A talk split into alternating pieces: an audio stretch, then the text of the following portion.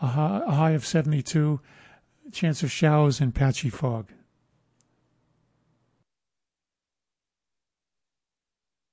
Join me September 18th for a very special edition of Let's Talk Vets. We'll share some of the sights and sounds we experienced during the American Veterans Traveling Tribute Wall visit to Rock Hill.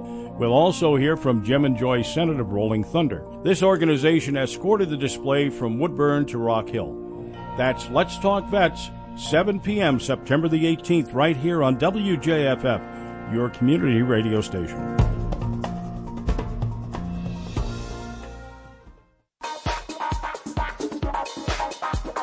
You are listening to 90.5 FM WJFF Jeffersonville, New York, and 94.5 FM W233AH Monticello, New York. Online at WJFFradio.org. Serving the Catskills, Northeast Pennsylvania, the Upper Delaware, and Mid Hudson region.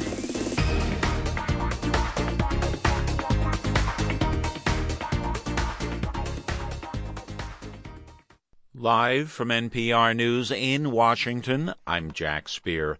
A jury in Fort Lauderdale has found a Chinese woman guilty on two counts of attempting to gain entry to Mar a Lago earlier this year. NPR's Greg Allen reports the woman, Yujing Zhang, faced up to six years in prison. Zhang was convicted for unlawfully entering a restricted building and for making false statements to a federal officer. In March, she showed up at Mar-a-Lago, President Trump's private club in Palm Beach, telling a Secret Service agent she was there to use the pool. She had purchased a ticket to a fundraising event at the club, an event that had been canceled. The Secret Service allowed her to enter, thinking she was a relative of a club member. Once Zhang was inside, a club receptionist determined she wasn't a member or authorized guest. Agents took her into custody, finding in her hotel room four cell phones and other electronic devices. At the trial, Zhang fired her public defenders and insisted on representing herself. She'll be sentenced in November. Greg Allen, NPR News, Miami. Vice President Mike Pence today credited the crew and passengers who fought back against hijackers on September 11th, helping to prevent even more deaths. Pence making his remarks at the Flight 93 Memorial near Shanksville, Pennsylvania, which marks the spot where they brought the plane down. All 40 passengers and crew members died that day. Officials later concluded the hijackers had been aiming for Washington, D.C. Terrorists also flew two jetliners into the World Trade Center in New York and another plane into the Pentagon. All told, nearly 3,000 people died in the worst terror attack ever on U.S. soil. The Food and Drug Administration says it will ban vaping products that have flavors other than tobacco. NPR's Richard Harris says it's in response to an epidemic of teen vaping. Many adults seek out vaping products as an alternative to cigarettes, but for teens, vaping is a powerful new route to nicotine addiction.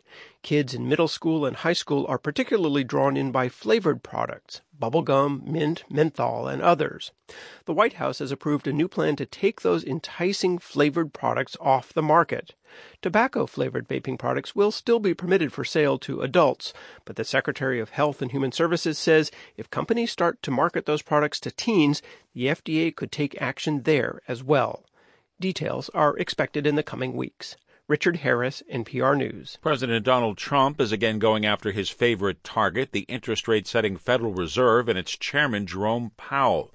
Trump, in a message on Twitter today, taking the central bank to task, saying the U.S. is missing out economically because, in his words, the boneheads at the Federal Reserve won't lower rates further. Trump has been pressuring Powell and other Fed members to push interest rates down to zero and possibly even lower. Stocks moved broadly higher today amid word China is moving to exempt some U.S. products from a recent round of tariffs. The Dow up 227 points. The Nasdaq was up 85 points. The S&P rose 21 points. This is NPR. Let's Talk Vets with Doug Sandberg usually airs the second Wednesday of the month. Doug is currently at the special 9-11 ceremony and Vietnam Wall event that is happening in Rock Hill tonight. And he's reporting on that to bring you Let's Talk Vets next week at this time. So make sure you tune in September 18th for that.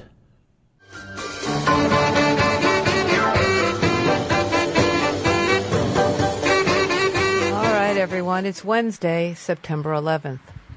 The attitude with Arnie Arnesen and Ken Barnes. A uh, little rain this morning, but a relatively nice day today. Uh, maybe a, a, nice day to sort of remember a horrific event on September 11th. And you know, it, it's so funny, Ken. Um, my husband was talking to his son in Brooklyn, and his son was standing on the steps of his new apartment in Brooklyn. He'd moved to Brooklyn just like three or four days before. And as they were talking, he said, Dad, a plane, it just hit the World Trade Center. And my father, my husband's going, Oh, that's no, oh, that's not possible. And then they were continuing the conversation. And then Nick started screaming, going, It's another, Dad, it's, Dad.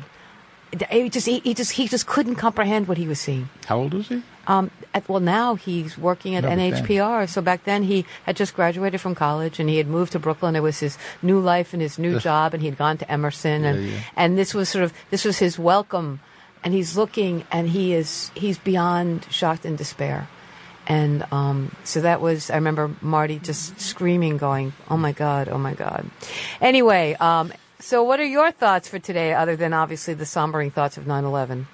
Well, every time it gets to 9 11 and I realize it's another anniversary, my heart breaks. It is just so tragic. I listened to the part of the memorial service in New York this morning, and, you know, they're reading the names of the victims, and it's like endless. You know, know. there's thousands of people, and they're reading the names, and they're clinging a bell after each one, and you just think about it. Each one is a person, and they Yeah. had speakers, uh, some of whom were related in some way to some of the vi- well, probably all of them were related in some way to some of the victims. And Right. one was a little girl Yep. there with her mother, and she was maybe ten, and she was talking about her father and Yeah. and uh, his death. It was really chilling, really chilling. Uh, I have to say.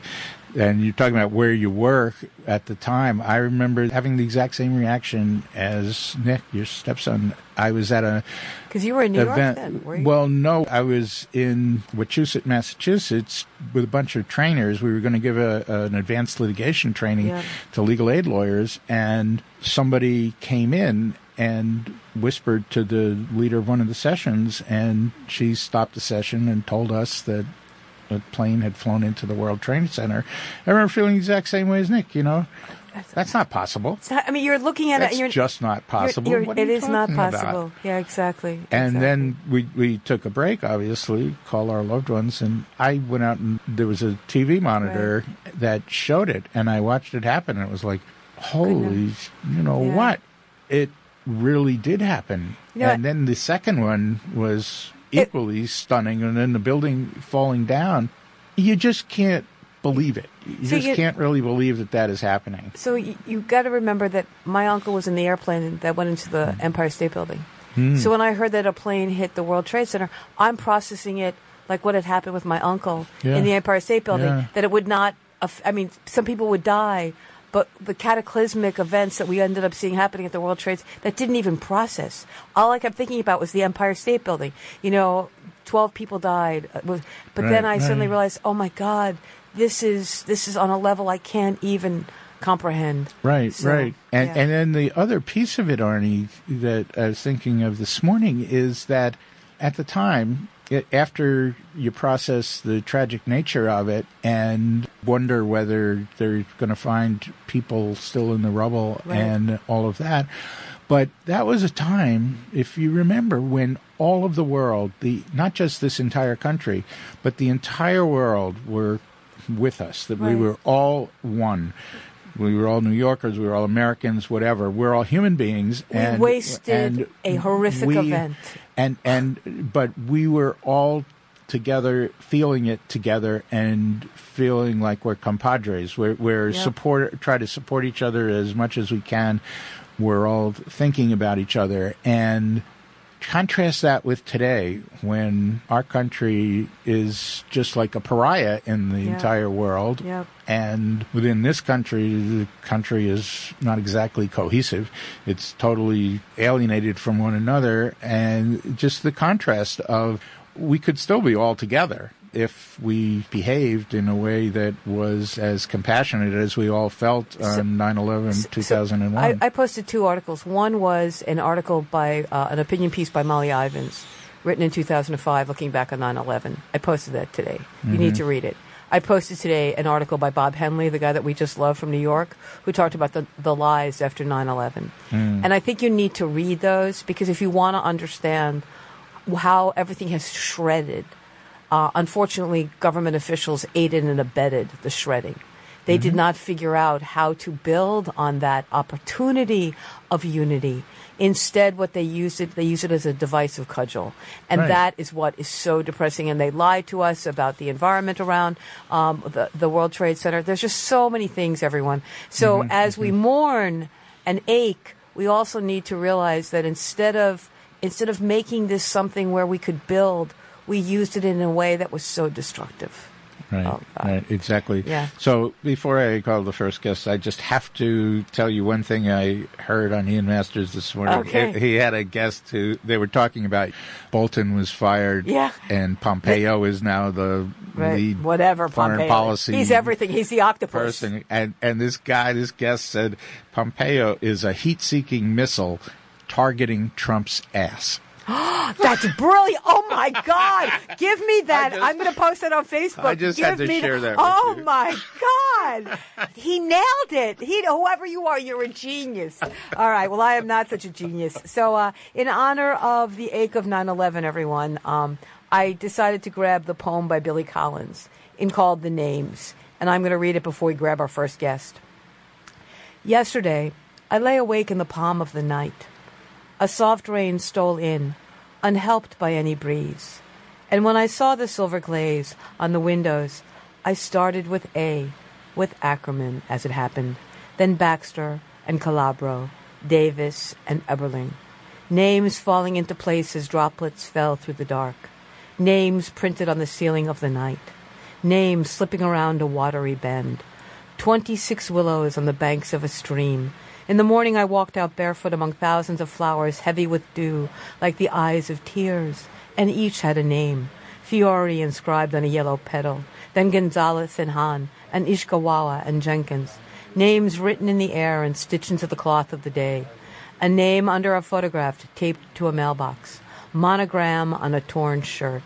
I see you spelled out on a storefront window and on the bright, unfurled awnings of this city. I saw the syllabus as I turned a corner. Kelly and Lee, Medina, Nardella, and O'Connor. When I peer into the woods, I see a thick tangle where letters are hidden, as in a puzzle concocted for children. Parker and Quigley in the. Hold on, everyone. I'm just going to try to grab our guest. I apologize. Parker and Quigley in the twigs of an ash. Rizzo, Schubert, Torres, and Upton. Secrets in the boughs of an ancient maple. Names written in the pale sky.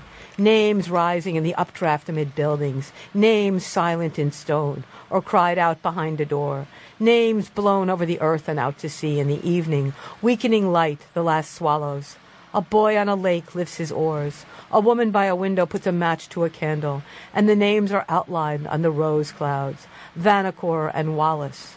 Let X stand, if it can, for the ones unfound.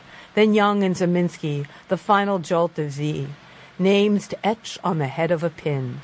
One name spanning a bridge, another undergoing a tunnel. A blue name into the skin. Names of citizens, workers, mothers, and fathers. The bright eyed daughter, the quick son. Alphabet of names in a green field. Names in the small tracks of birds. Name lifted from a hat or balanced on the tip of the tongue. Names wheeled into the dim warehouse of memory. So many names. There is barely room on the walls of the heart. This poem, I'm going to cry. This poem is dedicated to the victims of September 11th and to their survivors, Billy Collins. Oh my God! Oh my Arnie. God. Oh. All right, everyone. I I apologize to our first guest, Harold. I don't mean to cry, but this is such a such a difficult day, 9/11, for all of us, and and I just needed to make sure that I could thread the needle. So let me welcome Harold Cook to the program. Let me thank um, my good friend Scott Braddock for connecting me to Harold. We are on a radio station in Houston, Texas, a huge radio station at the early morning hours, where I'm sure every trucker and every nurse who's leaving their shift or someone waking their kids up in the morning is listening to us. Uh, but the reason we're grabbing Harold is because um, he has a connection to a new documentary that has come out, and the documentary is about a woman who I totally, totally adore. Her name, Molly Ivins. She died, I believe it was in, I think it's 2007. And um, and Harold, you're in this documentary. How lucky are you? You are a friend of Molly Ivins. How lucky are you? And what you need to know is that in 1991, I began my run for governor. And as I was beginning my run for governor, someone handed me the newly published book by Molly Ivins. Molly Ivins can't say that, can she? And I suddenly realized the reason why they handed me the book was that was going to be not only my roadmap for running for governor, but my roadmap for life, and it actually has been. So let me welcome you to the program, Harold. How are you? Well, I'm glad to be with you, and it's a great it's a great roadmap uh, to, to live by. It is a great ma- roadmap to live by. So, Harold, tell us a little bit about you.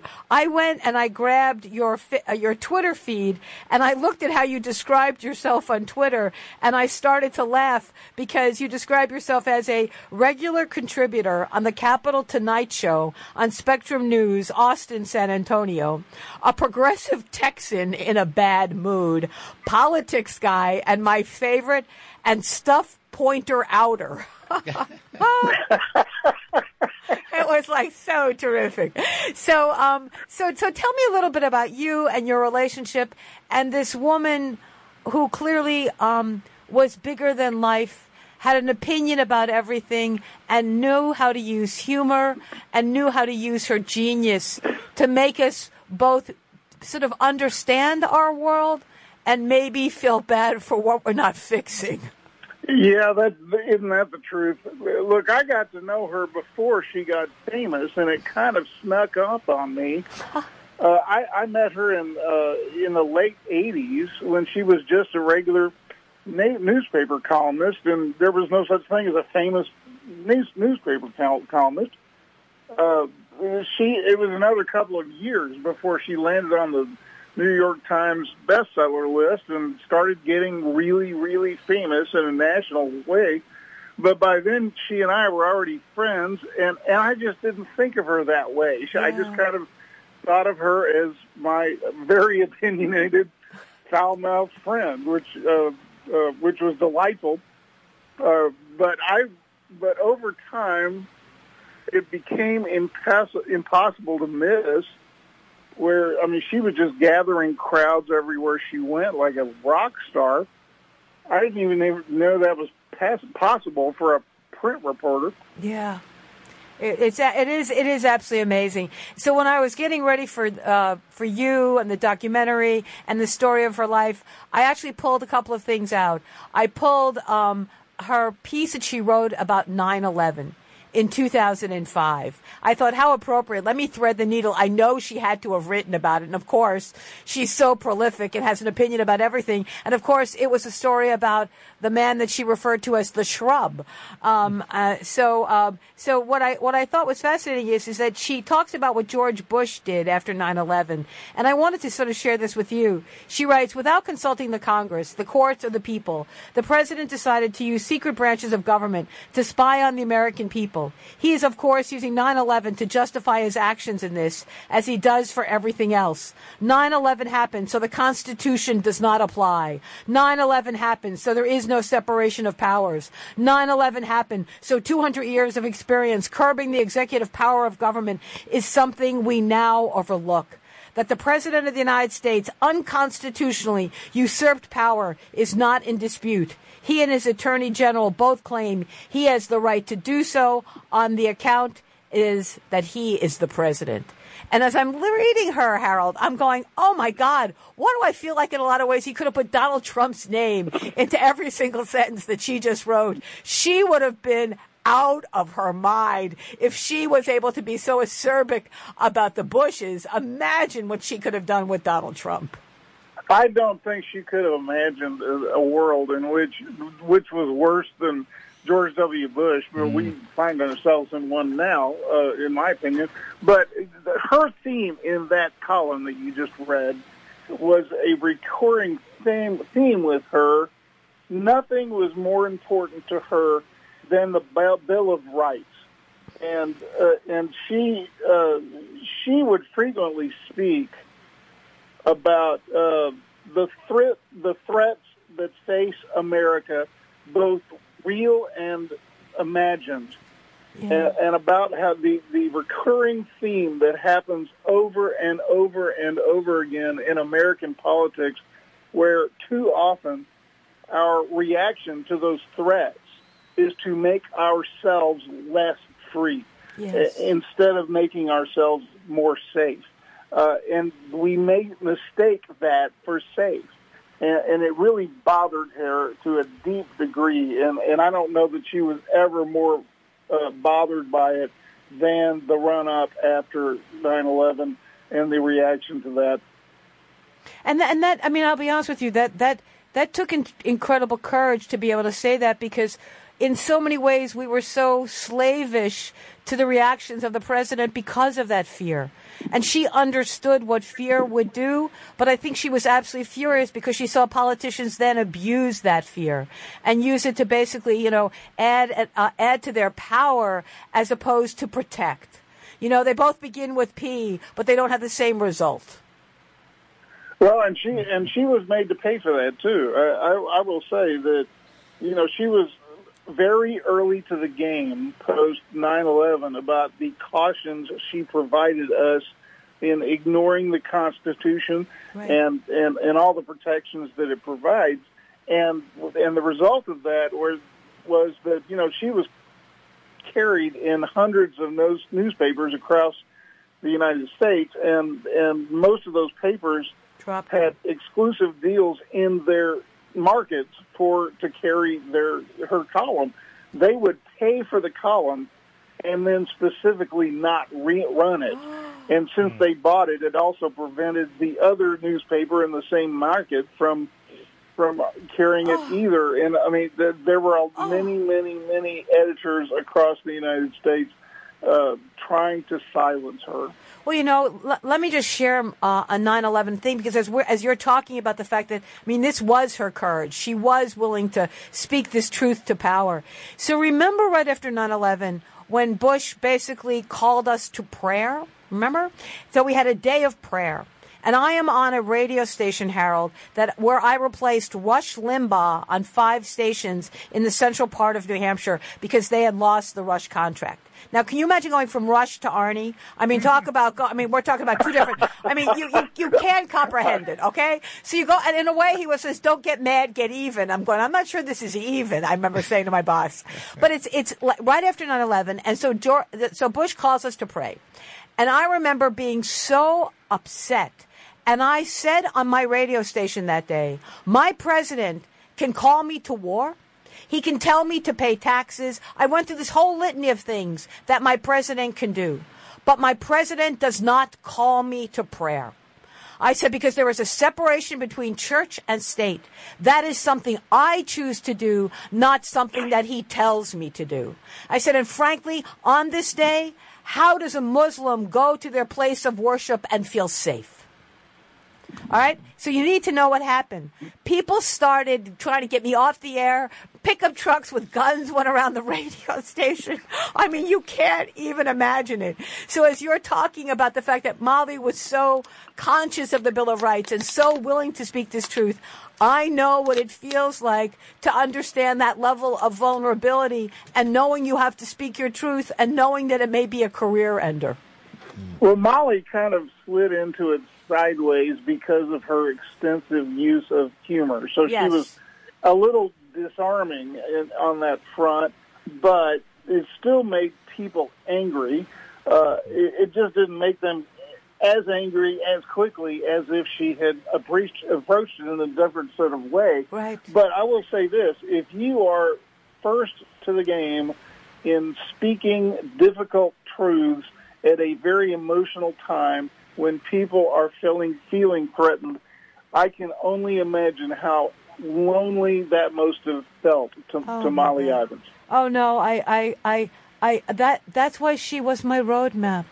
You have no idea. It was like so important that I knew that I wasn't alone.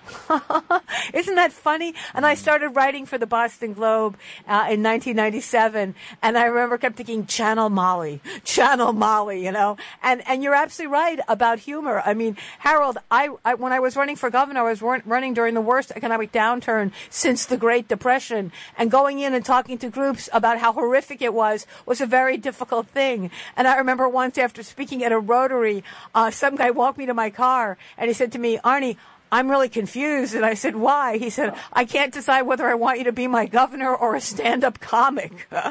I mean, because, because again, that's, that way of humor, what I think Molly understood about humor, and get, t- tell me if I'm wrong, is that people will open up when they can smile. And even if you have to deliver medicine or bad news, because you've done it first with humor, you've actually laid a foundation for them to hear you. That's that's exactly what she thought, and it was probably a good thing that she was right because I'm not sure she could have done it any other way, because that was her strength, and she was going to play to her strength no matter what. But but I will say you you just alluded, alluded to this, and I want to bring it up for a second. It, it, I think it's really key key to understanding her importance at that time, which was that a lot of newspapers across the United States that served very conservative areas of the country did carry her column. Yes. Uh, and and after she passed away, I bet I got hundreds and hundreds of emails uh, and over social media and every other way from people I'd never heard of from from Middle America, uh, and they all said the exact same thing without knowing that everybody anybody else existed who felt the same way, and they all said the same thing, and it was something like this.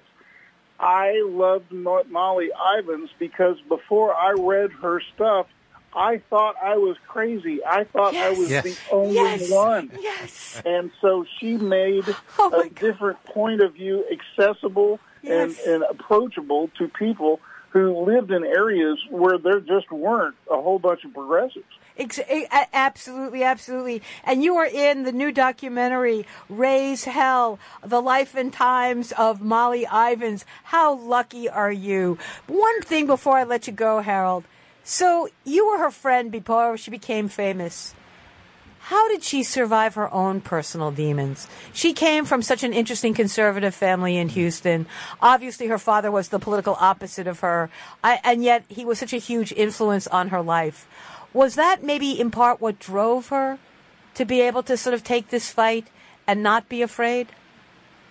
I think a lot of it was that, and and, and I don't come from a dissimilar background. I come from a very conservative family, and I'm a progressive and, and frankly, I'm not sure I would have been, but for the fact that my parents couldn't really defend their own positions. And, and I think she would feel a lot the same way. Uh, in the South, it, too often it was almost invariably always about, race yes. uh, when he got right, right down to it, which was impossible to defend uh, just rank prejudice. And, and so it made things more obvious now, I don't, I don't think she would have considered any of that to be demons, though. I think it was just uh, interesting problems to be addressed okay. and and and bring it out into the light and talk about it and write about it and make it interesting that's kind of the way she thought about things. Well, I'll let you know that when uh, I when I was running for Congress, my conservative reactionary father, who had pictures of Newt Gingrich on the wall and Ronald Reagan in our house, had three bumper stickers on his car. You ready for this, Harold? One said mm-hmm. ABC, anything but Clinton. The other one said, don't believe the liberal media. And the third one said, Arnie for Congress. And I remember looking at the back of his car going, I think one of those don't belong. Anyway, Harold Cook, uh, I would love to meet you someday. I am so jealous that you could call Molly Ivins friend. She, he is in the uh, documentary just released uh, about Molly Ivins, Raise Hell, the life and times of Molly Ivins. Thank you so much for joining us, and thank you for being a friend of Scott Braddock. Thank you. It was fun. Thank it was a pleasure, Joe. All right, everyone. A little labor history is next. This is The Attitude with Arnie Arnesen and a producer Ken Barnes. I'm Rick Smith. And this is Labor History in Two.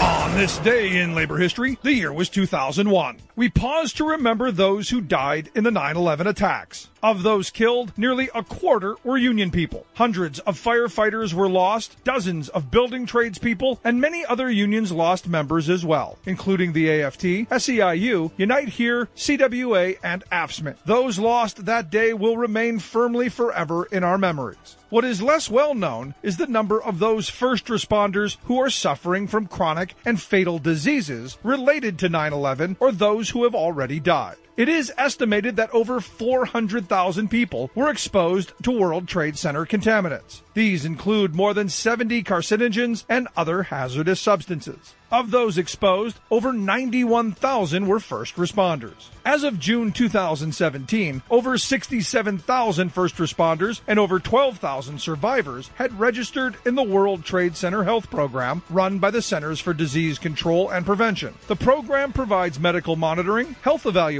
and treatment for those who qualify. Of those registered responders still alive, more than 45,000 suffer from certified conditions as defined by the Zadroga Act of 2010. And for registered survivors, nearly 10,000 suffer from certified conditions. Close to 700 registered first responders have already died from certified conditions. However, this number is considered a low estimate given that there were many who died before the program was established. There are also a number of illnesses believed related to the attacks but not yet certified. If you are a survivor or were a 9 11 first responder and would like to enroll in the World Trade Center Health Program, please visit cdc.gov slash WTC or call toll free 1 888 982 4748. I'm Dr. Anthony Lazarus, and this is Climate Connections. Last December 11th at 11 a.m., Mary Beth Downing of Boulder, Colorado stood outside her state capitol and rang a bell. She did it to express her concern about climate change. And people looked at me strangely, but it felt like, okay, it feels like a right thing, a good thing. So she sent an email to members of her Methodist church community. When I said, here's a crazy idea, anybody want to join me on the 11th day of every month at 11 o'clock to raise an awareness, raise an alarm? It was the start of a monthly interfaith event called the 11th Hour Calling.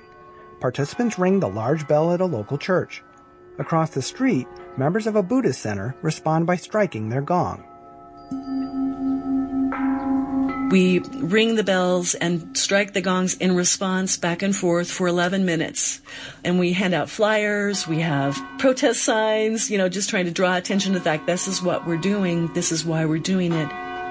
She says it's an opportunity for people to come together, confront their fears about global warming, and renew their commitment to action.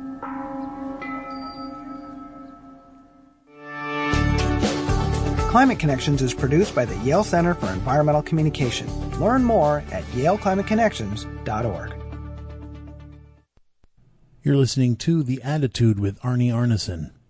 Just a quick reminder that Let's Talk Vets with Doug Sandberg usually airs the second Wednesday of the month. Doug is currently at the special 9-11 ceremony and Vietnam Wall event that is happening in Rock Hill tonight. And he's reporting on that to bring you Let's Talk Vets next week at this time. So make sure you tune in September 18th for that.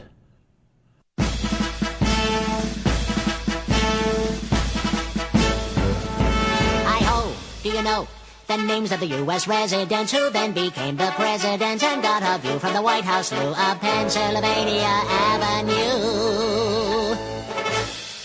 George Washington was the first you see. He once chopped down a cherry tree. President number two would be John Adams, and then number three. John Jefferson stayed up to write the Constitution late at night, so he and his wife had a great big fight, and she made him sleep on the couch all night. James Madison never had a son, and he fought the War of 1812. James Monroe's colossal nose was bigger than Pinocchio. John Quincy Adams was number six, and it's Andrew Jackson's butt he kicks. So Jackson learns to play politics. Next time he's the one that the country picks. Martin Van Buren, number eight, for a one-term shot as chief of state. William Harrison, how do you praise? That guy was dead in 30 days. John Tyler, he liked country folk. And after him came President Polk. Zachary Taylor liked to smoke. His breath killed friends whenever he spoke. 1850, really nifty Millard Fillmore's in. Young and fierce was Franklin Pierce, the man without a chin. Follows next up periods Fennon. Four long years with James All right, you get the drift. Uh, it's called The Presidents of the United States. This is The Attitude with Arnie Arnesen and producer Ken Barnes. Ken looks at me and goes, I don't know, it's satire. Somebody wrote it. I have no idea. Am I right? Exactly, but I had to pick this funny thing because Totally our next guest and the book about the presidents, it's perfect. It's absolutely perfect. So joining me on the phone, someone I haven't talked to in a long time, Brian Lamb, founder of C-SPAN, retired this year, 2019. How is C-SPAN going to exist without Brian Lamb? But apparently they're not. You're still putting together books and doing interviews. You can't leave, Brian. You know that. Welcome to the program. Hi, Arnie. How you doing? One of our C-SPAN stars. Oh, listen, I am I am doing fine. So you have put together this book and a website about the presidents. Noted historians rank America's best and worst chief executives. So Brian, I have to share a story, and that is, you know, I live in Concord, New Hampshire, and um, I ended up inheriting a house, and the house was originally purchased from a very powerful political couple in my state. Uh, he was the Democrat, she was the Republican. She was the first female Republican majority leader in state history, and he was a Democratic operative and a friend of Bill Clinton, and yada, yada, yada. So when we were purchasing the house for my aunt, uh, I remember that we were going to offer him an incredibly low bid on the house because we couldn't afford it. And after I wrote three pages of an apologia, here's what I put at the end. But I promise you, Mr. Gross, that this house will always be open and available to presidents in waiting. And why did I say that? Because Jimmy Carter slept in the second bedroom. Because we had the Al Gore bathroom. Because Bob Dole and Bill Clinton and all these cast of presidential wannabes had actually spoken in that house. And that house had such an important role, not only in the New Hampshire primary, but what would ultimately affect the rest of the country. So I want to let you know, you write the book and I sleep in it. So, did you put a plaque on the wall in each one of those rooms? Oh, actually, you. I will send you the plaque of Jimmy Carter because, as you know, Jimmy Carter always writes personal notes. And after he had spent the night in the house, he sent the former owner, Mr. Gross, a personal note, handwritten, thanking him for letting him stay there. And they actually also have right next to that little tiny note on a plaque, a note from Walter Mondale thanking the family for letting him speak there. And I have pictures of Bill Clinton with his elbow on the mantelpiece where people scored Bill Clinton for the first time. And the reason I have an Al Gore bathroom, you're going to just plots. So Al Gore is vice president. He's coming to speak at the House. This is the story I was told. And the Secret Service come to the House and they said, I'm sorry, Mr. Gross, but we're not going to allow uh, Al Gore, the vice president, to come. And the owner goes, Oh my God, you can't. I have like 150 people showing up. And he said, Why can't he come? He said, Because you have no safe room, Mr. Gross. And you know what a safe room is. It's a room without windows to the outside in case there's an assault on the house. So Mr. Gross goes, Well, actually, I do and he opens the door to something less than the size of a closet. And it's a bathroom with a little tiny triangular sink and a little tiny triangular toilet. And they said if there's an assault, we can throw him in here. and we call it the Al Gore bathroom. So there you go. I mean, you write it and I live it.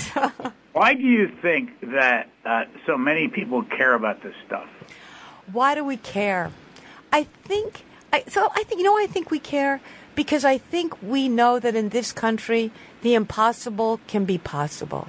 That actually anyone can become president.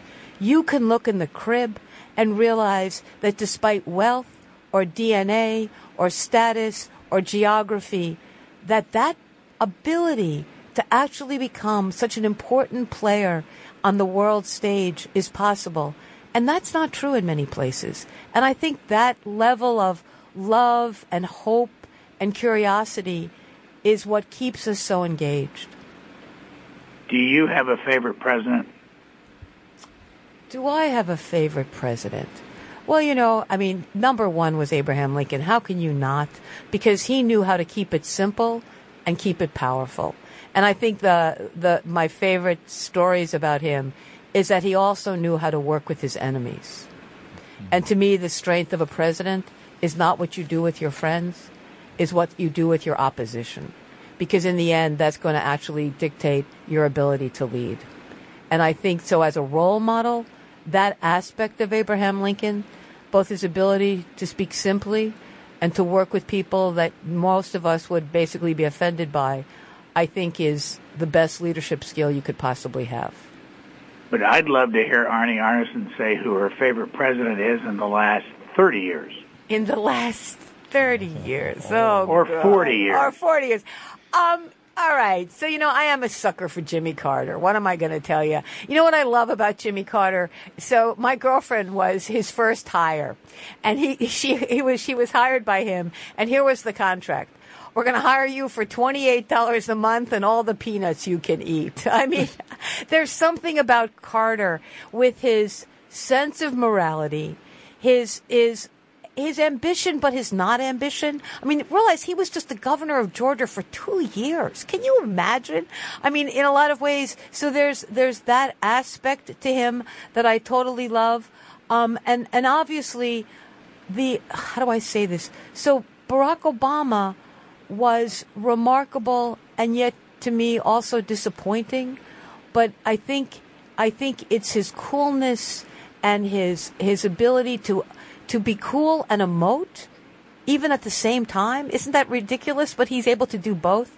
So I, I, I and, and to me, the two of them represented the best of our moral conscience. And I think, I, I think what I feel is missing sometimes is our sense of morality and our ability to lift a nation to understand why that is the most important as we sort of try to navigate all the challenges of our future. Have you ever been to Plains, Georgia, where Jimmy Carter emanated from? I've never been to Plains, Georgia. It sounds like I have to go. Oh, absolutely. Yeah. So who's your favorite Brian Lamb? Well, this is going to sound like a cop out, but I don't have one. Well, maybe it's because you got to know all of them. You know what I mean? It's kind of like you you got to see the choir. You're kind of like so so who surprised you the most?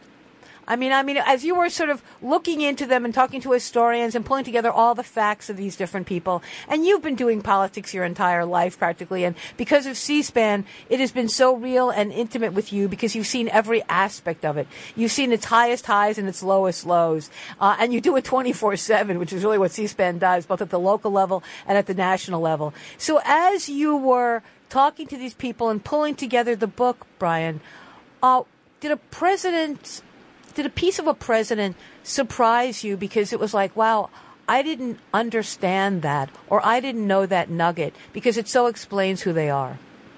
Well, there are a lot of them that eh, have the nuggets that you just get very interested in when you learn about them. But the president, probably that I, I think is the biggest surprise, and I find it to be very, very helpful to read it, is Harry Truman. Okay, now why? It has nothing really to do with his policies so much as he has material that he's left with us that you can go read that is the most direct of any president I've ever seen. Uh, and in spite of the fact that he was surrounded by, uh, let's say, corrupt people in in uh, Missouri when he was there, yeah. he was able to rise above that. And his image in history is, for my taste, just tremendous. And when David McCullough did the book on Truman, his last chapter was all about the fact that he had the uh, sense or whatever word you want to use to go home and stay home for 20 years yep. and do nothing but build his library and read books and uh, not sell himself uh, to the commercial world.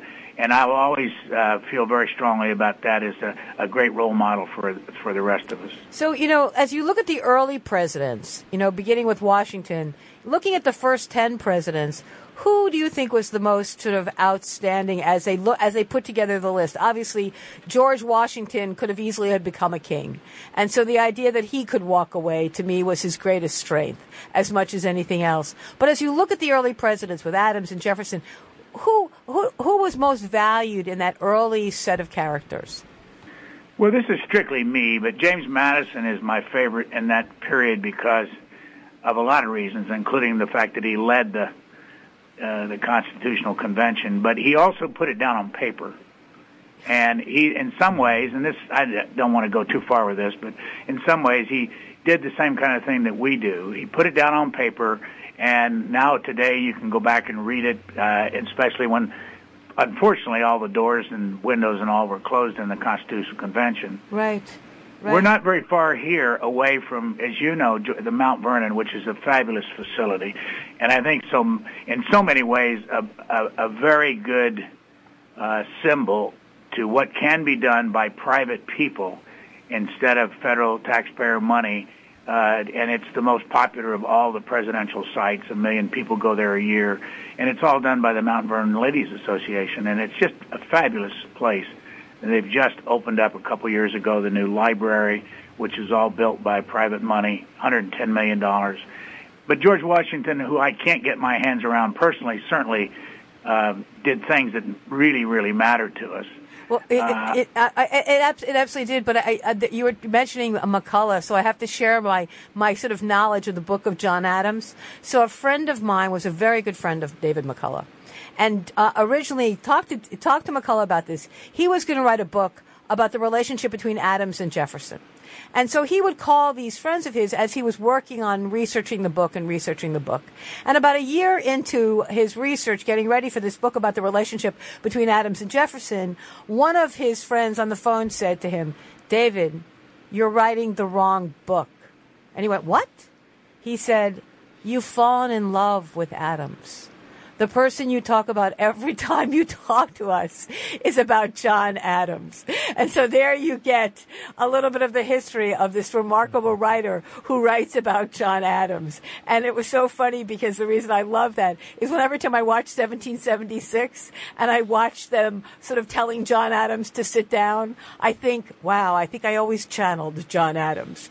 So it's so, it's so funny. So tell me about the people that you used to pull together the ratings because in the end, these are not, it, it's important for people to trust who you turn to. So who did you turn to? Well, there's a list on our website of 90 people that are involved in teaching and in politics and in the media. Uh, I have to tell you that uh, the, the main impetus for our first survey in 2000 was to find some balance.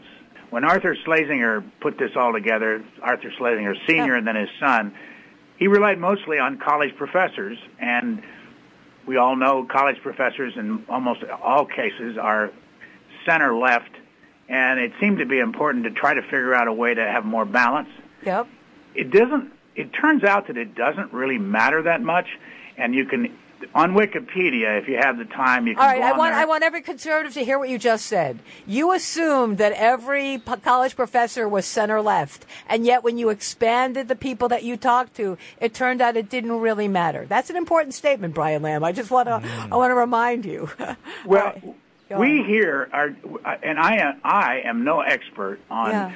Uh, presidents, and uh, the only thing I'm an expert on is listening to historians tell me about history. Yes. And and and I think that's what we've done for our audience. Uh, and so it turns out, though, you can, as I was starting to say, you can go on Wikipedia and they have a chart that shows all the polls over the years. Huh? And they, and not just ours, but all the different polls. And it's fun to just look and see where everybody comes down. And, and over the time that we've done these three different major polls, there are two or three people that have lost ground some have gained ground. And the number one is U.S. Grant. Right. Uh, has has gone well, from yes, being down. 33rd on the list to number 22.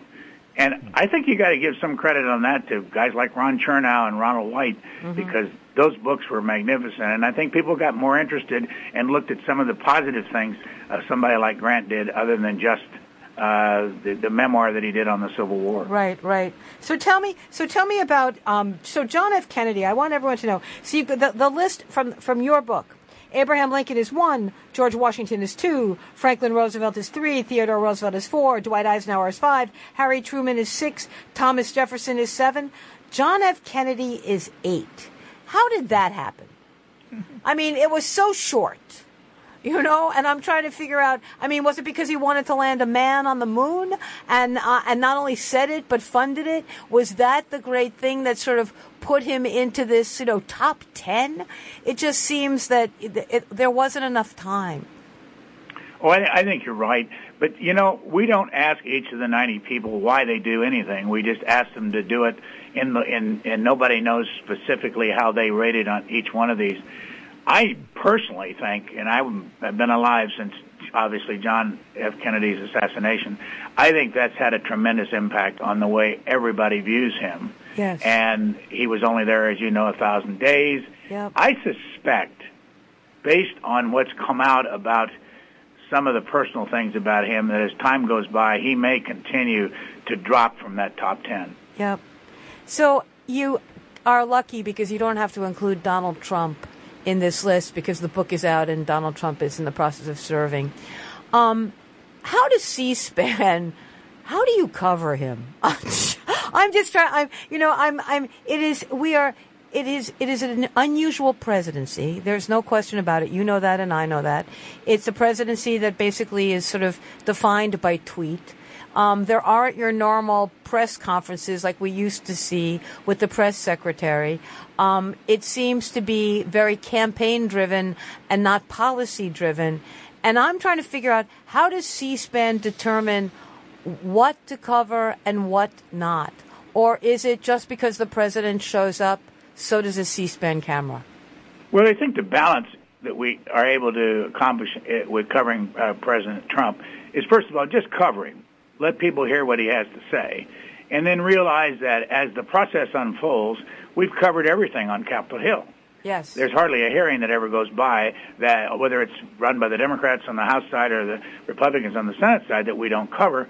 And we add to that a very important ingredient in all this. You know this. You live this every day. We add to that callers and the people out from away from Washington, and people that love him and people that don't like him and it all comes together allowing everybody to make up their own mind. We try not to ever deal with him with prejudice of any kind. Just let it happen and let the public decide. Well, no, I mean, look, I've done Washington Journal a number of times, and, and I have to tell you, my favorite is when I'm like sort of a solo performer for a half an hour and you let me like handle all the calls because it's like, I love it. And, and, and I'm a, I'm a progressive, I'm a liberal, but having been raised on commercial radio where my audience was like the White Mountain militia, um, I, I, I really love to get the calls from the conservatives and the Republicans and the Republican line because in a lot of ways it's it's a conversation I don't always get to have.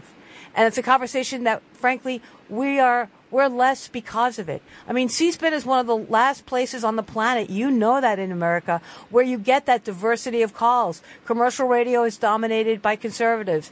Public radio is dominated by more progressive and liberal base. And therefore, there's nothing where the two can meet. And C-SPAN is still the one place where, you know, all three flavors, you know, an, uh, an undecided, undeclared Republican or Democrat can actually call in and hear each other.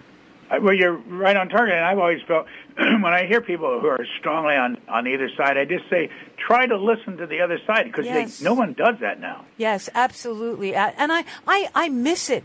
You know, it, it, it commercial radio used to have variety.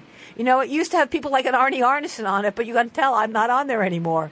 And and the reason was was that it wasn't a place that was supported by advertisers, and and it became sort of a, a, a silo for conservative voices. And I think that that actually hurts the conservatives as well as the liberals not to be able to be on the same dial and hear each other, which is the compliment I give to C-SPAN. But before I let you go, I know your book is about the presidents, but Brian, we're talking on 9/11. So go back to that day. How did C SPAN handle the horrific events of 9 11? How did you know what to cover, where to put the camera, what to do? I mean, we were all in such a state of shock and, and fear, and I can't even imagine what the challenge was for you. So go back to that day. Tell me about how C SPAN responded. Well, we were shocked, and for a short period of time, um, we thought the plane was coming to the Capitol right, uh, or come into the White House. Right. You know, we in those times, only thing we can do, two things we can do: put our cameras in front of people that are in the official government and let hear hear what they have to say, whether it's the president or the Congress or whatever. And the other thing we do often is just open the phones up and let people talk. Yes. I uh, wow, you did that. I hosted a program the day after at 6 a.m. We don't normally start till seven. Wow. And I think the call was I had a call within the first hour from a young man. It was about 15 minutes long. It's still one of the most stunning things you've ever heard uh, anybody do on any kind of public media because he went, had he said, and he, you take him at his word, that he went inside after the the planes flew into the tower and helped people get out and kept going back in and out. And he just went nonstop for 15 minutes and it was the most dramatic thing you I've heard around 9/11 that's the least we can do and everybody was trying as you know at that time to cover it. And uh Yeah. but we're you're in a state of shock You are. And, and again, I want people to understand the value of what you just said. It's right after 9 11. You go on an hour early. You open up the phone lines so we all have a common place to emote, a common place to react, a common pla- and, and that doesn't exist. And that I think is, is truly the value of C-SPAN. I was on the air that day doing my radio show, but guess what I had done the day before, Brian Lamb? The day before, I was interviewing a rabbi from Israel. Okay? And as I was interviewing him, I asked him what it was like to survive in a country where terrorism happened on a fairly regular basis. How do you put your children on a bus? How do you go to school? How do you go eat at a shop? How do you how do you how do you function with that cloud over you all the time? That was the day before 9/11 that day, that morning, and I have to go on the air at noon, I almost started to apologize because I'm like, oh my God, look what I had done the day before, and look at the life we now have to live. So it was a it was a very very very interesting time. So um, as you are in quote unquote retirement, Brian Lamb, um, what is your greatest achievement looking back?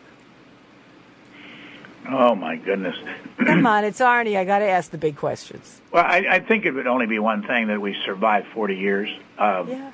and, and just being a part of it has been, you know, what a learning experience for me personally. And, and I don't even consider it to be an achievement so much as, thank goodness, I got to have the experience. And and the C-SPAN that you originally sort of envisioned, is it so much different today than what your original vision was, or did you nail it from the beginning, knowing this is what we need, this is its potential, now we have to unleash it? Well, the favorite thing for me about C-SPAN is that it was allowed to stay exactly how it started, and it hasn't had to change with uh, the way all the media and a lot of journalism has changed. It's still exactly the simple process that it was from the beginning, letting people see for themselves what go goes on in this political world and government world, and make up their own mind. Can I uh, can I ask Yes, a, a question? Given your perspective and all you've seen and been involved with, and your palpable wisdom, can you just tell us and tell the audience how you view 9/11 in perspective from however many years or decades before up until the present? How does it fit into the narrative of the United States and the world and how things have changed? this probably isn't the best answer what you're looking for, but I view Vietnam as having been uh, the worst thing that happened in my lifetime to this Wow. country, and I'm not sure we'll ever survive that or ever recovered from it. It's a better way of putting it. 9/11, uh, in my opinion, uh, really upset the equilibrium of the country, and I, I've got to be careful how I say this because it could be misinterpreted. But if I were Osama bin Laden, uh, other than the fact that the man is dead and, and should Right. be, uh, while he was alive, he probably looked and said, "I've been incredibly successful. I've tried to bankrupt that country, Yes. and before it's over, I might have been successful doing that." No, no, you you said it right. You said it right, Brian Lamb. Brian Lamb, congratulations on your retirement. You've been doing this since 1979. Holy moly! Anyway, thank you so much for writing uh, and putting together the book, The Presidents. We will make sure that people also know that they can go on the web and uh, check out more information about them. And uh, and thank you for including me in C-SPAN. I always love doing it. Thanks to both of you. Thank you, Arnie, very All right, much. Ciao. Thank H- How do we end? because of the Jerry Nadler announcement that they're going to actually start impeachment proceedings, this song is called Impeach the President by a group called the Honey Drippers. The Honey Drippers. Whatever, Arnie.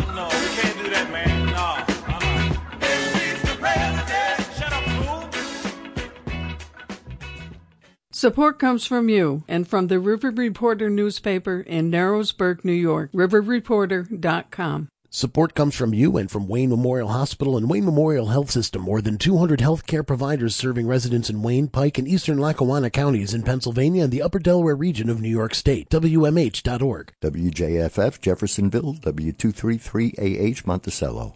This week in This American Life. Okay, picture this. A local Democrats club. It's also